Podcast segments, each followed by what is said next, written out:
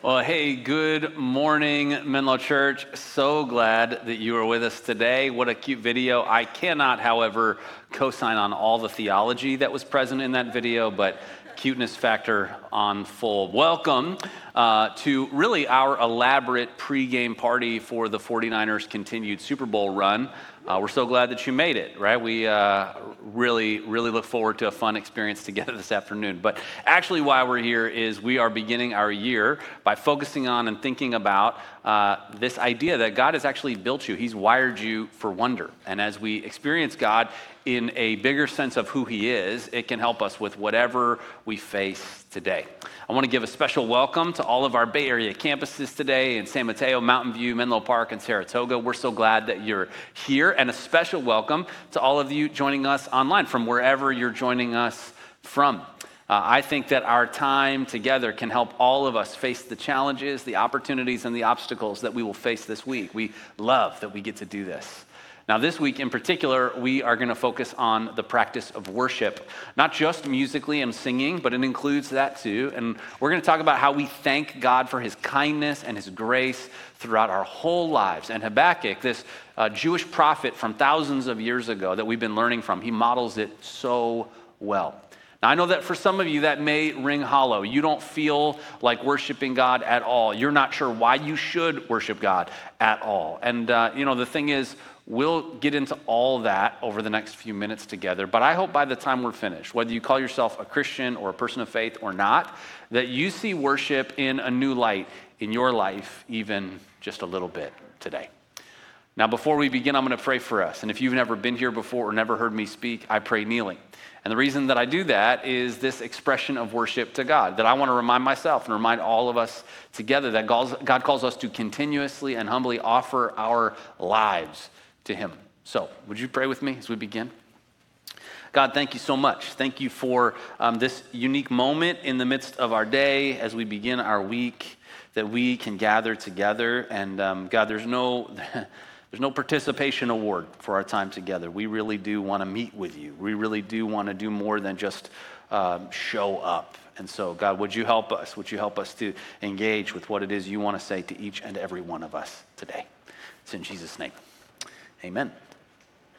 So I wonder, um, what is the last thing that impressed you? Like, really impressed you? I don't mean faster internet than you expected or better customer service than usual at that place of business. I mean, when was the last time that you had an awe inspiring moment that you weren't processing, critiquing, or reviewing in your mind? Think about it for a second. I can think of times since we began at Menlo over the course of the last year that were so special from beautiful bike rides with friends. Is that me? From beautiful bike rides with friends uh, to perfect nights hanging out in our backyard with friends, or maybe even. This is exciting. This is a fun way to start. If you're like, is this stressful for him? No, I love it. It's my absolute favorite thing see if that's any better. Uh, I can think of times in our backyard with friends or even sipping wine in Napa where I have no microphone problems. It's delightful.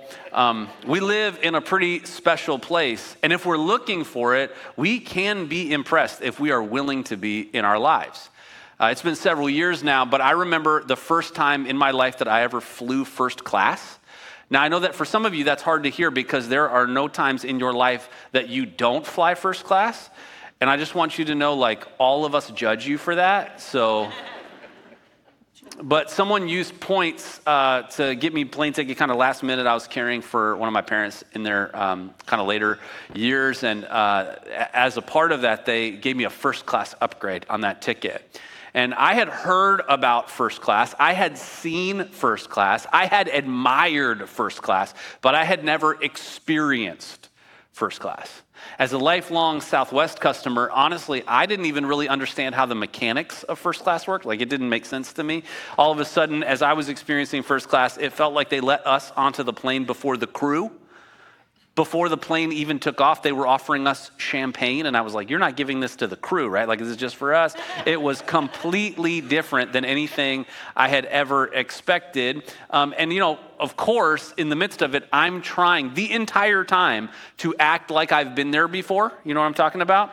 And so, inside, every time they're doing something or offering something, you're just like, Oh my gosh, this is amazing. What do I do with this towel? You know?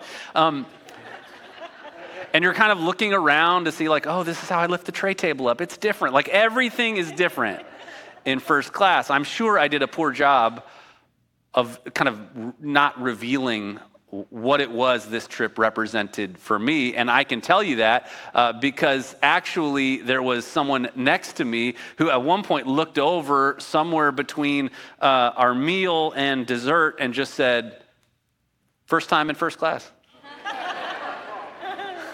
And at that moment, I felt seen and annoyed at the same time, if I'm honest with you.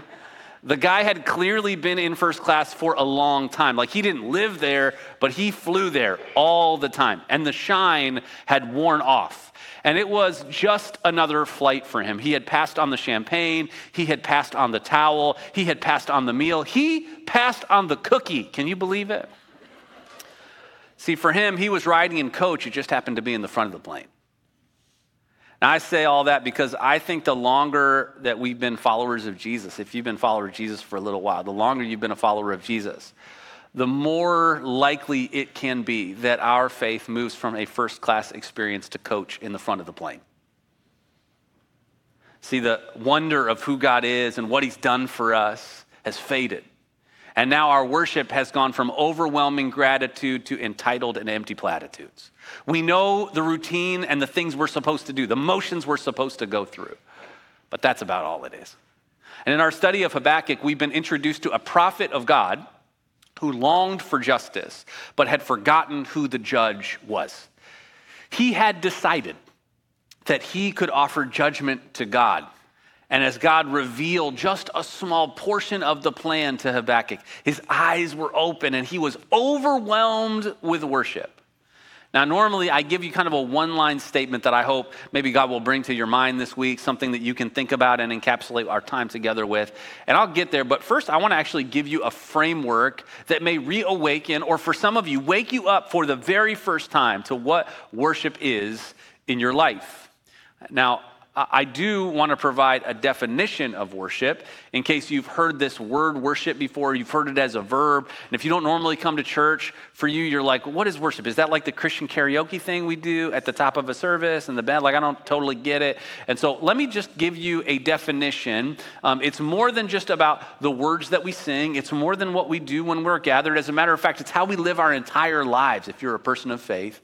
As a matter of fact, the 20th century author and pastor A.W. Tozer, he defines it this way. He says, worship is to feel in your heart and express in some appropriate manner a humbling but delightful sense of admiring awe and astonishing wonder and overpowering love in the presence of that utmost ancient mystery, that majesty which philosophers called the first cause, but which we call our Father, which art in heaven. See, I want to begin showing you the first part of worship actually outside of Habakkuk. Habakkuk and God have been in this conversation over the last few weeks that we've been studying about how Habakkuk wanted God to show up and meet his expectations within his timeline, something that none of us struggle with, but you know, we try to be there for Habakkuk. And we uh, heard a little bit of God's overwhelming response to Habakkuk. I want to show you one more of those because it illustrates something that I want to show you in the book of Job. And it shows us um, really the first part of worship, which is usually the combination of our honest reflection and God's awesome perfection. That we can be honest and sincere about what's going on in our life and experience God's awesome perfection at the same time. For a lot of us, especially if you've been a Christian for a while, it's easy to settle for only one of those or even just a small portion of the combination. But God wants an increasing sense and appreciation of both. Job is a powerful story of God allowing his best servant, Job, to be tempted and tested by the enemy of our soul, Satan. And it's likely the first book that was ever written down in the Hebrew scriptures. Uh, lots of scholarship and commentary has been written about the book of Job. We see Job finally let God know what he thinks about all this testing. If you want to go back to Job 31 this week, and you can see Job finally tell God how frustrated he is and give God his defense for why he felt like it's time, God, to just give me a break from all of these tests that you are placing in my life. Some of you, that's what you've been doing in your life. You've been letting God know God, do you know what I've been going through? Do you know what I've done for you? God, why are you letting these things happen in my life this way? For some of you, it's the timelines, like we talked about last week, where you think to yourself, God, I thought this would be taken care of by now, or God, I didn't think this would last this long. And for others of you, it's that you're going through and grieving the loss of something in your life. Maybe you're grieving the loss of a loved one, or you're grieving the loss of an opportunity, or you're grieving the end to a season that you didn't see coming. God wants that honest reflection. Absolutely. But sometimes I think we are so distracted that we don't listen or wait to experience God's awesome perfection. It can be tender and kind. God can just whisper it to you in the quiet of your heart but it can also be big and bold. And that's the way that God responds to Job.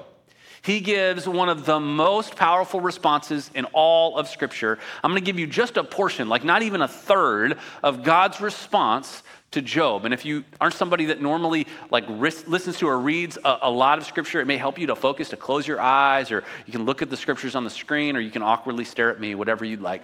But this is just a third, not even, of the Lord's response to Job. It says, Then the Lord answered Job out of the whirlwind and said, Who is this that darkens counsel by words without knowledge? Dress for action like a man. I will question you. And I think at that point, you're kind of gulping, right? If you're Job, make it known to me. Where were you when I laid the foundation of the earth? Tell me if you have understanding. Who determined its measurements? Surely you know or who stretched the line upon it or what were its base what were its bases sunk or who laid its cornerstone when the morning stars sang together and all the sons of god shouted for joy or who shut in the sea with doors when it burst out from the womb when I made clouds its garment and thick darkness its swaddling band, and prescribed limits for it, and set bars and doors, and said, Thus far shall you come and no further, and here shall your proud waves be stayed. Have you commanded the morning since your days began, and caused the dawn to know its place? That it might take hold of the skirts of the earth, and the wicked be shaken out of it? It is changed like clay under the seal, and its features stand out like a garment. From the wicked, their light is withheld, and their uplifted arm is broken. Have you entered into the springs of the sea or walked in the recesses of the deep? Have the gates of death been revealed to you? Or have you seen the gates of deep darkness? Have you comprehended the expanse of the earth? Declare, if you know all this. Again, just like one small portion of God's response, revealing this awesome perfection of God. Doesn't mean God doesn't want our honest reflection, He does. But He is going to share a sense of how big and how wonderful He is. And I think sometimes we make God into this comfortable, cozy, small little best friend in our lives that we hope has enough power, but we're not sure. And it turns out He has more power than we could ever possibly comprehend. No matter what you do for a living, no matter how much wealth or power you have accumulated, no matter how close your life appears to Pinterest, when we truly come before God, this is who we are talking to. This is the power and scale and wonder of our God. We spent time in this series exploring the wonder of how big God is and how wonderful the power that He wields is we have explored the importance of these ideas in the midst of our personal struggles and limitations. But have you sat in this kind of awe with God? Have you wondered? Habakkuk and Job are both great books that actually are unique because they don't end with like a bow on them. They don't end with a happily ever after. There are unresolved problems. There is pain that remains. And for some of you, that is a gap in your worship too. Whether it's how you sing or how you live, the reason your worship of God is stuck in coach is because you forget how big God is. He was really big a long time ago, and over time, without realizing it, you got bigger and God got smaller. I've gotten to know a lot of you um, over the course of the last year, and it's been amazing. And many of you, you have this really special ability to communicate and to relate to people in very unassuming and kind ways. But then I see you in a different context. I see you in a work context, or I see you trying to solve a problem, and I see like this superpower come out of you, and all of a sudden, your focus and your capacity and your ability is God given. It's boldness that I see show up in your life. And I, I think it's really incredible because I think that for a lot of us, it reveals something that's true that for a lot of us, we we bring our best selves to our work. And so uh, that's really where we show up. It's really where we give our devotion. It's really where we worship. We can and should actually worship God in and through our vocation, through our job. It's not just singing and music. And I would just challenge you that for you, if work has always been this area of your life that you've quarantined, that you've set aside, and you've never thought about, God, how do you want me to show up in this place? How do you want me to integrate what I believe with how I live?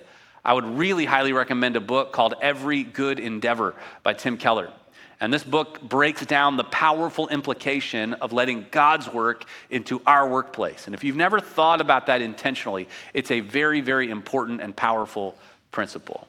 But we can sometimes leave so much in our day to day life that there's no room left for our corporate worship together when we gather. And I think there's a core misunderstanding sometimes as to why.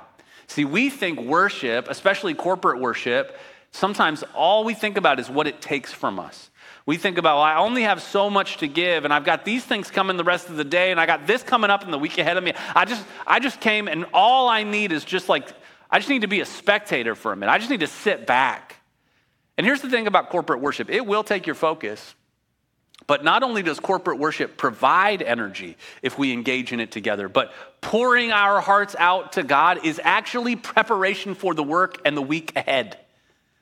See, the way that I think about corporate worship and specifically singing together is that worship is our weapon for a worrying world at war.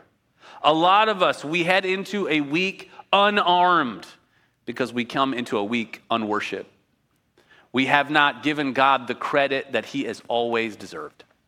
Now, before it gets too weird, let me just remind you or share with you for the first time that you are in a day to day struggle, not against flesh and blood, but against powers and principalities, forces of good and forces of evil, even in the unseen realm. And I bet, even if you're not a Christian, even if you're not a person of faith, you know that to be true. You feel that to be true. And worship, it is a weapon to realign our souls together to the true power of God, to the true perspective we need for the week ahead. We want to not just live for Him, but also live with Him and each other, no matter what comes our way.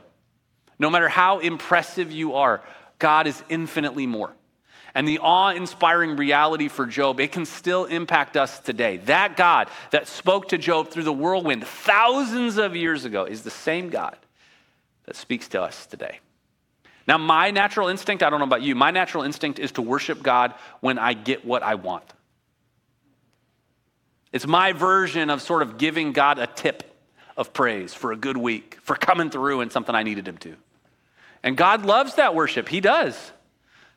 But even just what we've seen here in Job's honest reflection and God's awesome perfection, we know that's not enough. We should be able to worship God for who He is. If God never did anything for you, He deserves worship because He's God. As a matter of fact, if all we do is worship God for what He does, you have to ask yourself do you really love God or do you just love the thing He did for you? Do you really want God or do you just want what God can do for you? Do you know what we call people who love other people only for what they can do for them? We call them users. Are we users of God or lovers of God? How we worship, even in the midst of difficult circumstances, often reveals which. So if your worship begins with this kind of honest reflection and God's awesome perfection, then this final piece that we see in biblical worship through Habakkuk at the very end of this book is that it brings sincere affection. And hopefully at this point, you know I'm not advocating for kind of a, a superficial triumphalism or faking it till you make it but an affection for a God we can trust even when our circumstances are beyond our understanding. That's the kind of worship that God loves to experience and see in us. It's exactly what we see in Habakkuk. Now, he didn't have to keep secret what God had shown him, what God had revealed to him, But he was going to walk out the rest of his life living in this difficult tension and reality of knowing what was coming, of knowing that the ending of the status quo and the deliverance of God for his people and the, the justice that he was praying for was going to carry deep pain. And he was just waiting for it. Now, after all the plans that God had revealed to Habakkuk. It's, it's really a snapshot of sincere affection, even in the midst of pain and difficulty, when Habakkuk responds this way. He says, Though the fig tree should not blossom, nor fruit be on the vines, the produce of the olive fail, and the fields yield no food, the flock be cut off from the fold, and there be no herd in the stalls. Yet I will rejoice in the Lord. I will take joy in the God of my salvation. God, the Lord, is my strength. He makes my feet like the deer's. He makes me tread on my high places. Now, Habakkuk, he's giving this escalating picture of the kind of pain and challenges that would come from least severe to most severe. And your list would probably include other things, right? Although for some of you, grapes and wine, it might be on your list, right? But for you, it's, it's maybe connected to your work, or it's connected to your family, or it's connected to key relationships, or it's connected to milestones that you were hoping to achieve. You have a list like this. For Habakkuk, he's listing things that early on, they're just inconveniences that would have been inconvenient to think about.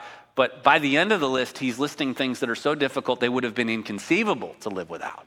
And that scale from you know, things like figs that were just a delicacy or grapes that were a luxury for wine. From there, the rest of the list becomes more and more painful. And some of you, that's the experience you've had with God. When life was inconvenient, you were thinking to yourself, all right, God, as long as it doesn't get too rough, and it got more difficult.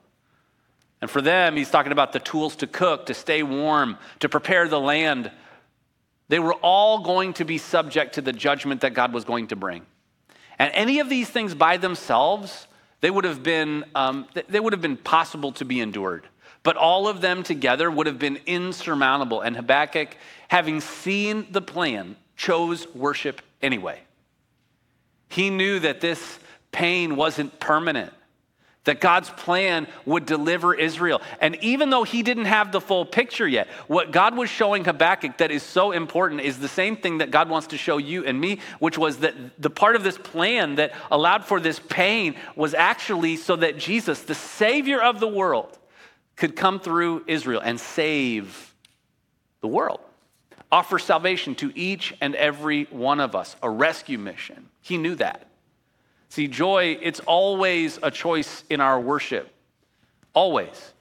He chooses this word joy very intentionally. And if we look at the word that Habakkuk uses for joy, written originally in the language of Hebrew, this word, it carries more than just an emotional state. Joy is a condition of our heart, not our circumstances.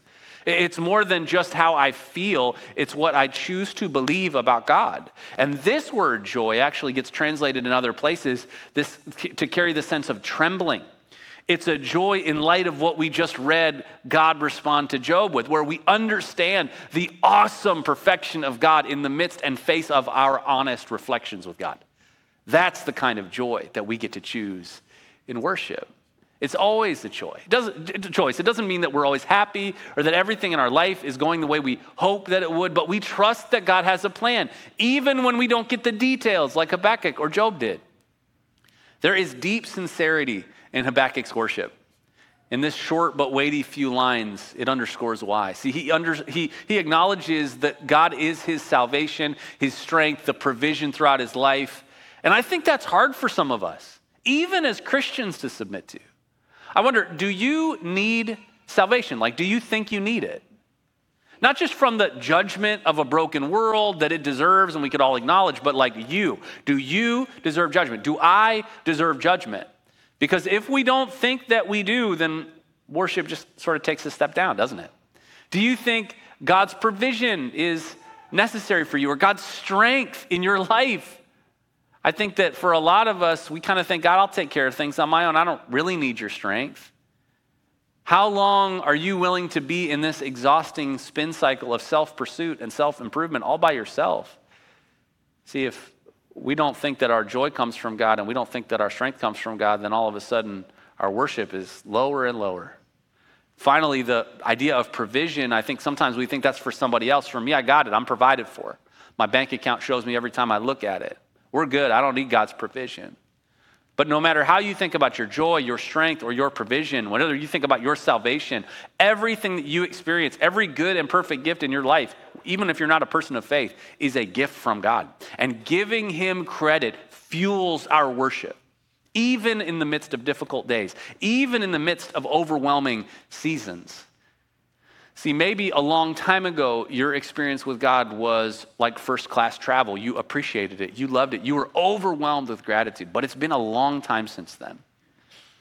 You knew you couldn't measure up to God's awesome perfection. And because of that, there was a deep and sincere affection and gratitude for God. But over time, you feel like you've graduated from your need for the gospel. You needed it to get out of hell, but you don't need it today.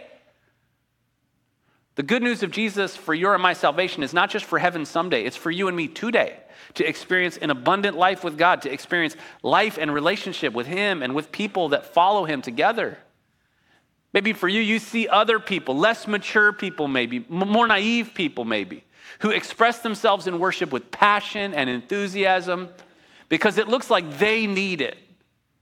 But you've been there, you've done that.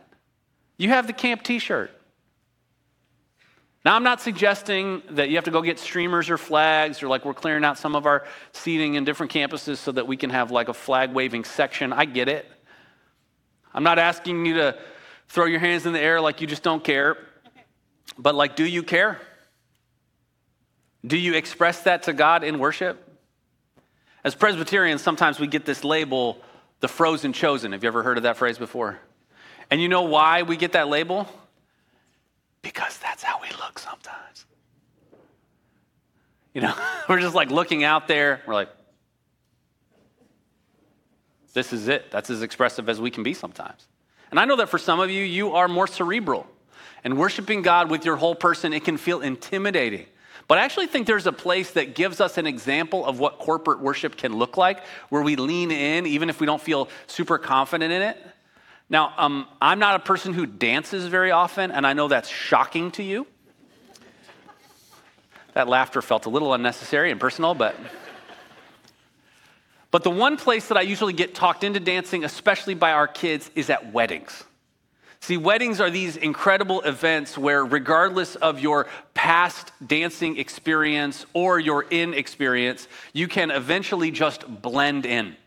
And the weirdest people are the people actually standing on the outside of the dance circle, right? Like people in the middle, you got people that are really good at dancing, you got people that are kind of doing this. Like, you know, you have the, the, the, full spectrum of dancing people, and then you have the people just kind of like out, or let's be honest, outside of the circle, and they're just standing there, and you're like, that's weird, man. Like, we're all dancing. That's what we're doing here.